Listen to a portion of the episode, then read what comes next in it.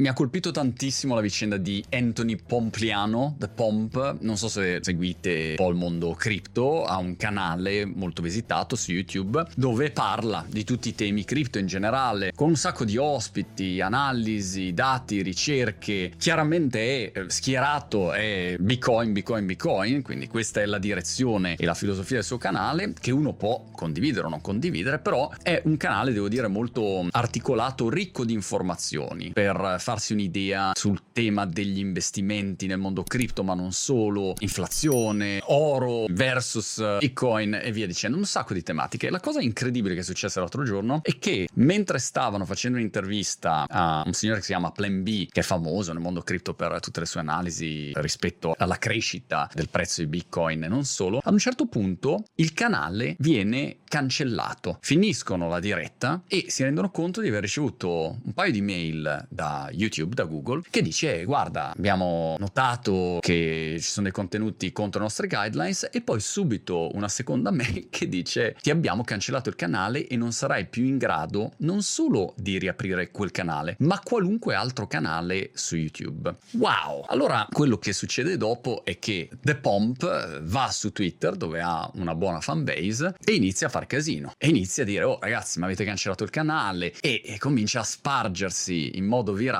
la voce e alla fine dopo quattro ore gli ridanno il canale. Allora questa vicenda secondo me è estremamente istruttiva e interessante perché da un lato a me è capitato anni fa ai tempi di blogosfere, qualcuno magari l'ha sentita già sta storia in qualche video passato, ci cancellarono l'intero canale YouTube che aveva uno sbarlafio di video su, eh, così da un giorno all'altro e anche in quel caso noi avevamo dovuto fare tutta una serie di procedure per cercare di riavere il canale. Quindi il primo problema evidente è che quando succedono queste cose, se tu non hai una voce un pochino grossa su altre piattaforme, in bocca al lupo. Perché immagina se tu non hai seguito su Facebook, Twitter o da altre parti, ma c'hai magari un canale che ha 10.000, 20.000 e basta, oppure sei solo su YouTube, nel momento in cui ti spengono, tu non esisti più. Come fai a farti sentire? Puoi scrivere a supporto. A parte che puoi scrivere a supporto dalla mail interna che c'hai, cioè dalla tua comunicazione interna, che però se ti hanno zappato il canale già non lo puoi fare. Ma a parte questo, osservazione di, di Pomp molto corretta questa, proprio il prodotto non è disegnato bene a quel punto di vista, però il problema di queste grandi aziende è che quando tu hai un problema non hai un telefono da chiamare, a meno di essere un creatore di contenuti eh, dove allora hai una persona dedicata e allora hai un qualche contatto, però sapete quante volte a me capita che anche persone o aziende gigantesche mi chiamano e dicono Monti, Instagram, Facebook, YouTube, mi è successo questo, ma non so con chi parlare. Non è strutturata una procedura tale per poter gestire, immaginate su Facebook 3 miliardi di persone, su YouTube quanti cazzigliardi di persone ci sono. Per cui il livello di gestione customer care è una roba che ti fa il segno della croce. Peggio che chiamare customer care di, non so, di una banca o di... Qual è stata la mia vicenda allucinante? Di PlayStation, ecco, vicenda allucinante, che il customer care è un'esperienza allucinante. Ma magari ho avuto sfighe io. Però hai proprio quella sensazione di totale abbandono. Un altro problema che hai è che se non hai un audience sei zittito e fine della storia. Poi c'è un aspetto di merito. Chi è che decide di chiudere il canale? E qua c'è una segnalazione interessante di questa vicenda. In pratica YouTube ha detto guardate, una persona singola, un singolo reviewer ha fatto una valutazione e ha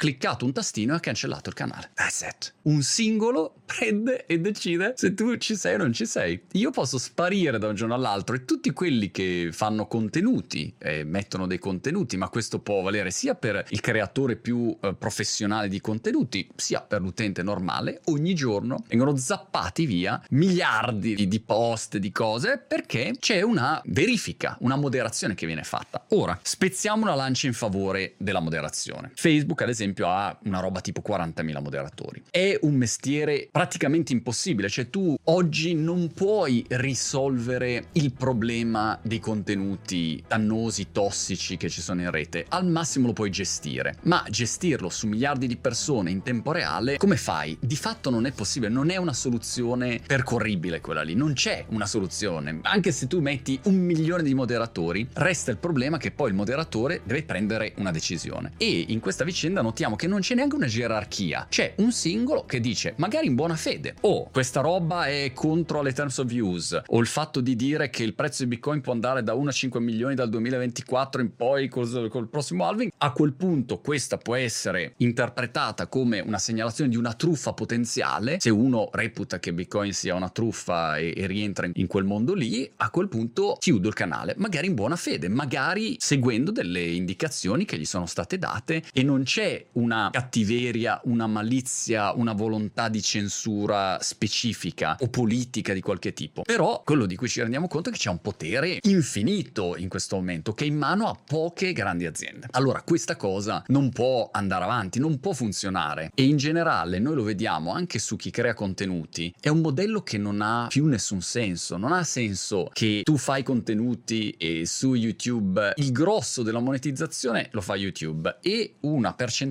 infinitesimale. Andate a vedere, c'è un bel articolo online, cercate Creator Economy 1% e ci rendiamo conto che se tu vai a prendere tutte le piattaforme, cioè è l'1% o lo 0,5% che fa il grosso delle entrate, il resto sono una marea di persone che fanno contenuti e guadagnano due lire in croce, per cui non è sostenibile questo modello qua. Allora, qual è la soluzione a sta vicenda? Ad oggi una soluzione non esiste, però senz'altro una direzione che prenderà questo mondo, io vabbè lo dico da diversi anni, però è una direzione più decentralizzata e magari un primo passo che forse va in quella linea lì è Deso, il founder di Big Cloud, che ha anche dietro un sacco di investitori interessanti e l'idea in sostanza è quella di trasformare un social network da una, un affare privato in mano a un oligopolio, no? poche aziende, business privato, che fanno il loro grano su un modello di business pubblicitario, per cui se anche girano notizie merdose, alla fine dei conti,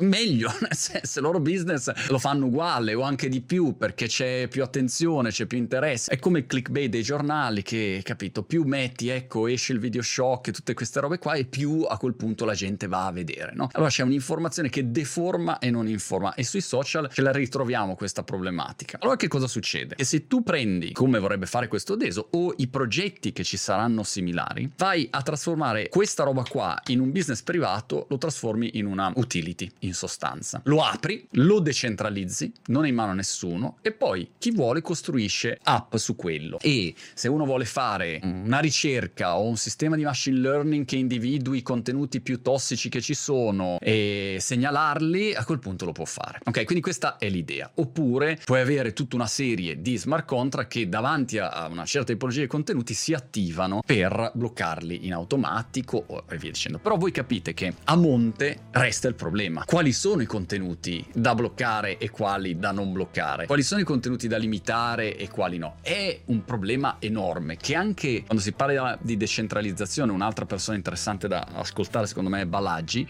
ex CTO di Coinbase. Il problema è che a monte tu hai delle persone che comunque scrivono l'algoritmo, che comunque hanno le loro visioni sbagliate o meno sbagliate del mondo e eh, diventa impossibile trovare una soluzione che vada bene per tutti. Però al posto di provare a trovare la soluzione perfetta, che non esisterà mai, non c'è, perché noi umani non siamo perfetti, tranne rari casi, a questo punto quello che succede è provare a fare un passaggio da una soluzione che senz'altro non funziona più, tutti i social come li conosciamo non funzionano più, i commenti sono un'arma di incomprensione di massa, fake news a go go, cioè c'è di tutto di più, senza controllo, ormai non riesci più a starci dietro, non c'è una ricompensa dei, dei creatori di contenuti adeguata e invece tutto il modello blockchain e cripto può creare una compensazione diretta col pulsantino e tu compensi direttamente quello che è il tuo creatore di contenuti preferito o vuoi sostenere una certa causa, que- quello che vuoi, però è un modello più diretto e non basato sulla pubblicità e poi a questo punto si tratterà di capire tutta la decentralizzazione come la vai a gestire, non lo risolvi il problema della, della moderazione, però l'idea è quella di andare open source in sostanza, dire guarda, se tre aziende private, cinque aziende private non riescono a risolvere questo problema, apriamo e vediamo se mettendo insieme l'intelligenza planetaria, magari questo problema riusciamo a risolverlo un po' meglio. Non lo risolviamo, ma lo gestiamo quantomeno un po' meglio. Vicenda interessante, però ad oggi è così. Da un secondo all'altro,